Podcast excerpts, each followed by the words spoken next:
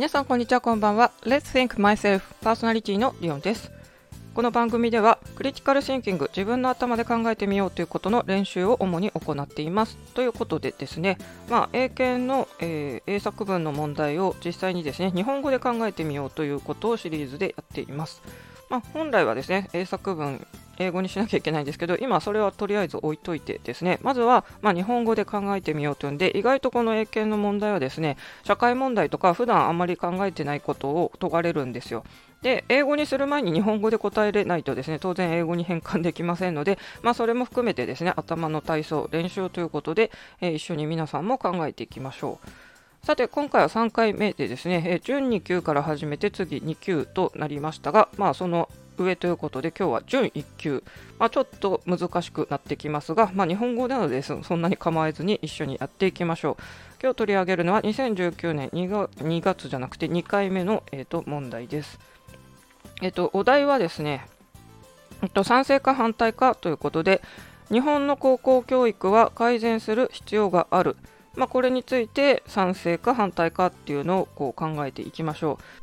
う。さて今回はですね、えー、使うポイントをですね、えーと、必ず2つ使わなきゃいけないという決まりがあるので、まあ、一応これ従ってみましょう。ポイントは今回4つありますが、その中の2つを使うということですね。え、ー、と、1つ目のポイントがカリキュラムですね。で、2つ目が、えー、国際化、グローバリゼーションというので、3つ目、えーと、生徒のこう負担、プレッシャーという面から、で、4つ目がですね、まあ、教える質ですね、まあ、教師のそういう教える質とかのことだと思うんですけど、えっと、この4つのうち必ず2つを使ってみましょうとあるんで、まあ、本当のクリティカルシンキングというのはこういうのも取っ払ってですね自由に発想するっていうのが、まあ、あると思うんですけど今回はですねちょっとあの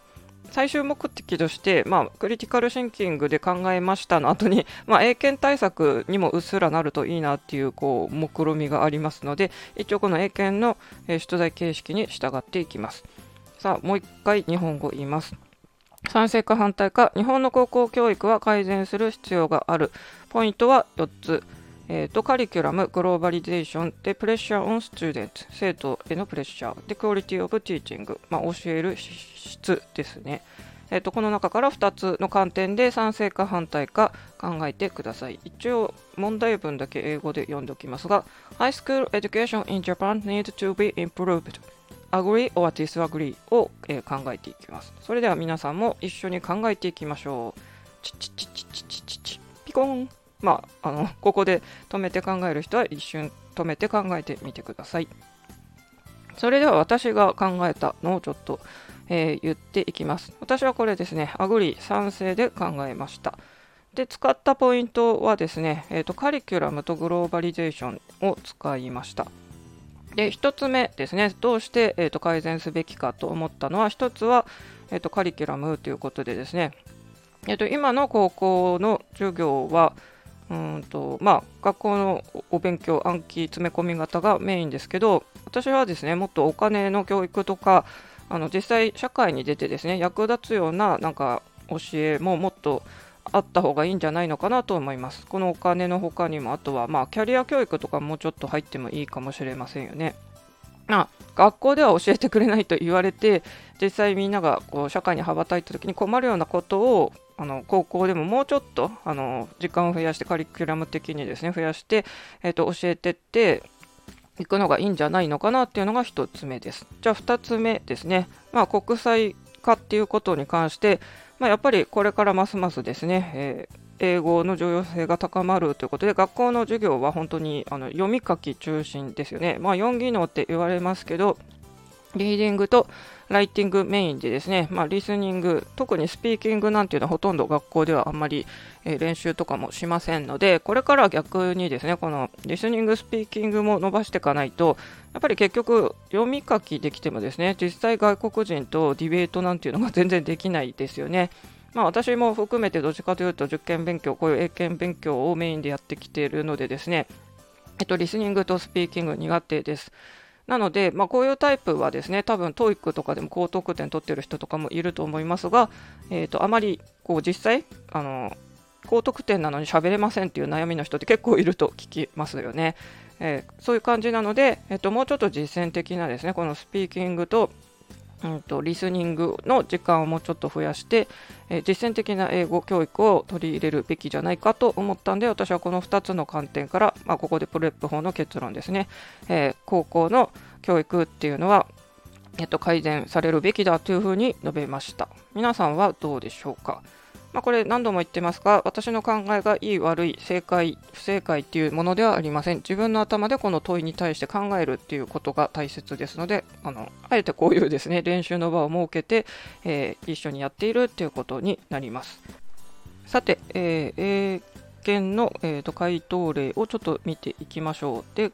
うんとですね、これ2年前の、えーと、過去問を見ているんですけども、ちょっと最初びっくりしちゃいました。まあ、ちょっとこれですね、教育の話、今回テーマで、私は教育業界にいるし、いろいろ思うことがあるんでですね、もしかしてちょっと熱く語るかもしれませんけど、えーと、まずこの回答例は一応、 agree 賛成の、うんと、趣旨で書いています。で、そこにですね、えっ、ー、と、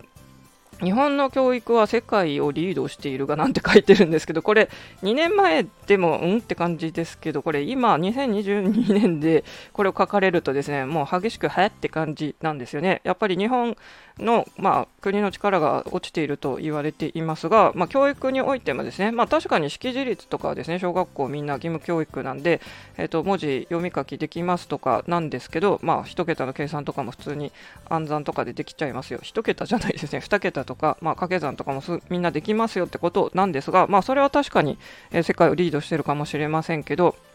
えーとじゃあ教育の内容っていうとですね、えっと、例えば私が何回か言ったことあるかもしれませんが、マレーシア在住の野本京子さん、教育についてとかをですね、こうライター業とかで、えっと、みんなにシェアしている方がいるんですけど、こういう海外の教育を聞くとですね、もう日本の教育って本当になんか暗記詰め込み型いい加減どうにかしなきゃねって思うんですよ。まあそういうことを考えてたらですね、この回答例で日本は教育において世界をリードしているというのはちょっとん？って思っちゃいました。まあ、これもさっき言ったように良い悪い正しい不正解とかないのでですねあくまでこの回答例の、まあ、人はですねこういう意見を持っているっていうことですが私はこれにちょっと反対意見を述べたくなりましたというのでですね、えー、とこの人の1つ目は、え、と何を選んだのかな。えっ、と、国際化社会において、まあ、私とこれ同じこと言ってますね。えっ、と、英語のこうもうちょっとですね、あのスピーキングと、あとこれはライティングに、まもっとあのフォーカスすべきだっていう感じで言ってますね。まあ、コミュニケーションスキルを伸ばせっていうことで、割と私と似たようなことを言ってるなっていうのがあります。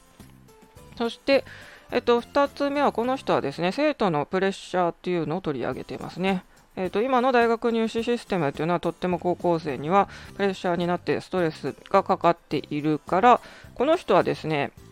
あの、新しい入試方法と言われるですね、アドミッション、うんと、エッセイなどを取り入れるべきだ。あれですね。まあ、なんとなく AO 入試とかの雰囲気にこの人の意見では寄ってるかなって思うんですが、これもちょっとですね、えっと、回答例から外れて、ちょっと教育業界の問題をあの述べたいと思いますが、まあ、これからですね、大学入試、よりこの AO 入試あの総合型入試っていうのが増えていく。単に試験で、えっと、決まるっていうのじゃない風にあの多くの大学でちょっと変えているということなんですが、これ実はいいように聞こえてですね、え悪い面も結構あるんで、私も、うん、これはどうだろうというふうに思ってます。というのは、このですね、え自己推薦型みたいな入試となるとですね、やってきたことをま評価するんですよ。このテストじゃなくてですね。で、やってきたことって、まあ、結局習い事であったり、まあ、例えば海外に、えーと留学して勉強してきましたとか、まあ、そういうアクティビティを割とこうアピールするんですが、それってやっぱりですね、経済的に裕福な家庭の子の方が有利になっちゃうんですよ。これ本当そうですよね。そうそう、まあ、今の日本だと本当に海外旅行ちょっと行けないんじゃないかぐらい円安になっちゃってますが、まあ、そういう状況でですね、海外に勉強しに出せる家庭というのは裕福で余裕がある家ですし、それができる人はアピールできるけど、じゃあできない人はそういうチャンスがなくなるとかですね、ああと、スポーツとかのこういう活動においても、まあ、お金かかるスポーツって正直多いじゃないですか。例えば私、フィギュアスケートとかも好きですけど、あれもやるのに非常にあの初期投資が必要。まあ、そもそもスケート靴1つが高いとかですね。あと衣装だって高いですよね。もうあんなキラキラの着てみたいような気もしますけど、あれも毎回毎回そう、あの、揃えるのも大変ですよねっていうので、えっとですね、本当にボール一つで何かができるみたいな球技とは違ってお金がかかるスポーツも多いのでですね、えっと、これもまた家庭の経済状況に左右されるということでこの総合型入試が増えるとですね、まあ、経済的に裕福な子供が有利になっちゃうよっていう、まあ、意見もあって私もそれ結構そうだなって思ったんですよ。えっと何でしたっけあの東大に入るぞって漫画あの阿部寛さんがドラマでやってましたけどもともと漫画の、えーと「ドラゴン桜」であそこで、まあ、阿部寛さんが演じてた桜木先生はですねあの入試っていうのはとっても平等だテストだけでこう決められるんだってことで人生逆転したいなら東大入れっていうのは結構極論なんですけどでもこれ結構真実でもあるんですよね。えっと、テスト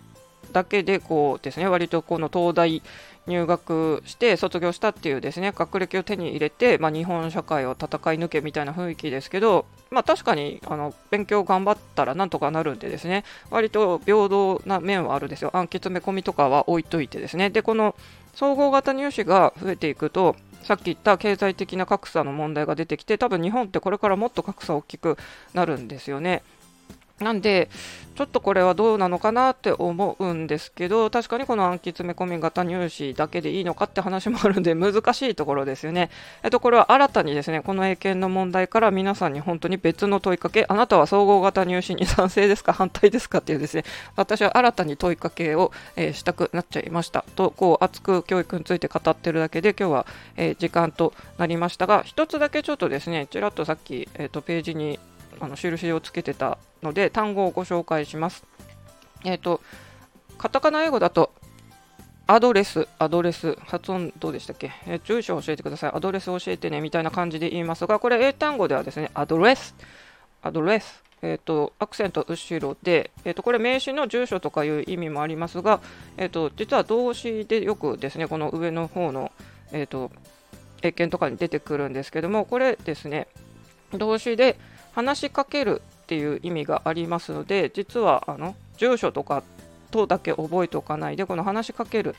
とかですねあの演説するなんていう意味もありますので意外とこの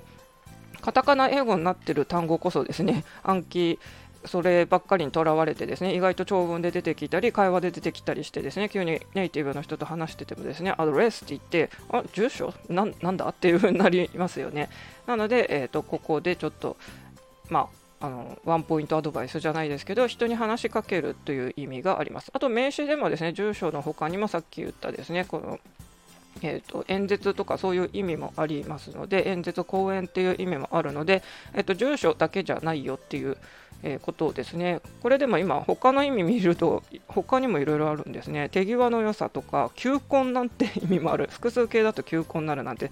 えー、アドレスイズで求婚夫人による。こんなのは私も今知りました。えっと本当単語一つにとってもいろんな意味があるんですねっていうので、えー、語学の勉強は非常に奥深い。まあ逆を言うとこういうのがあるから英語ってちょっと敷居が高くなりますけどもあ皆さんも日本語をマスターしておりますので、えー、一つはですね確実に言語の基礎ってありますので、まあ、それに加えてですね英語も、一緒に身につけておきましょう。ぜひですね今日のお題または私がさっき言ったですね総合型入試あなたは賛成か反対かについて意見えー、皆さんのご意見をコメント欄で、えーと、いただけると非常に嬉しいなと思います。それでは一緒にまた考えていきましょう。Let's think myself. See you!